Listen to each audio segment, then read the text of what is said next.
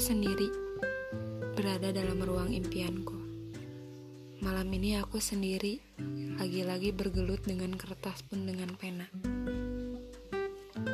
Aku menceritakan segala hal pelik itu bersama kertas-kertas ini. Kertas itu tidak sama sekali membuatku merasa kesal apalagi marah. Aku menyadari banyak hal dari sekian kegagalan yang menerpa kepada hati dan kertas itu memahami segala isi hati yang menerpa kepada diriku sendiri. Beberapa bulan kemarin, aku berhenti untuk tidak menuliskan impianku karena aku sadar itu semua hanya akan membuatku terbelenggu.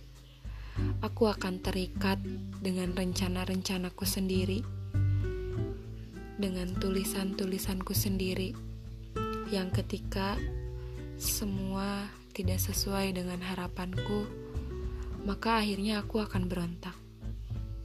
Alhasil itu adalah konyol. Aku kehilangan arahku. Impian yang dulu aku genggam kini berhamburan seiring berjalannya waktu.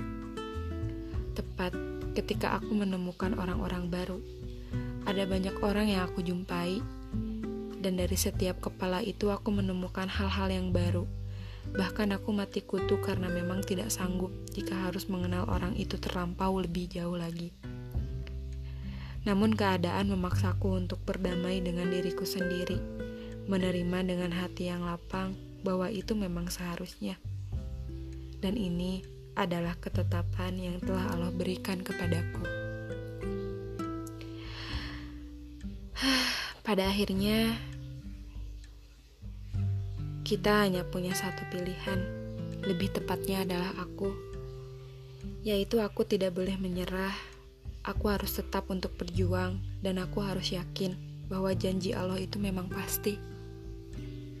Mungkin itu yang sekarang aku punya, karena aku tahu semua pasti akan pergi dengan jalan hidupnya masing-masing.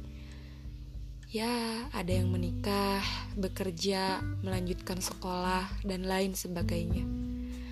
Pun, aku termasuk dalam kategori tersebut.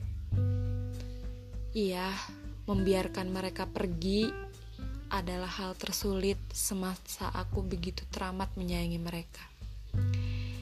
Ya, namun tak perlulah berlalut dalam kesedihan semua yang pergi akan mengenal pulang. Dan ibu, ayah, jalan panjang itu akan segera aku tempuh. Dan sepanjang apa pun, tetaplah support aku. Doa dari kalian adalah matahariku.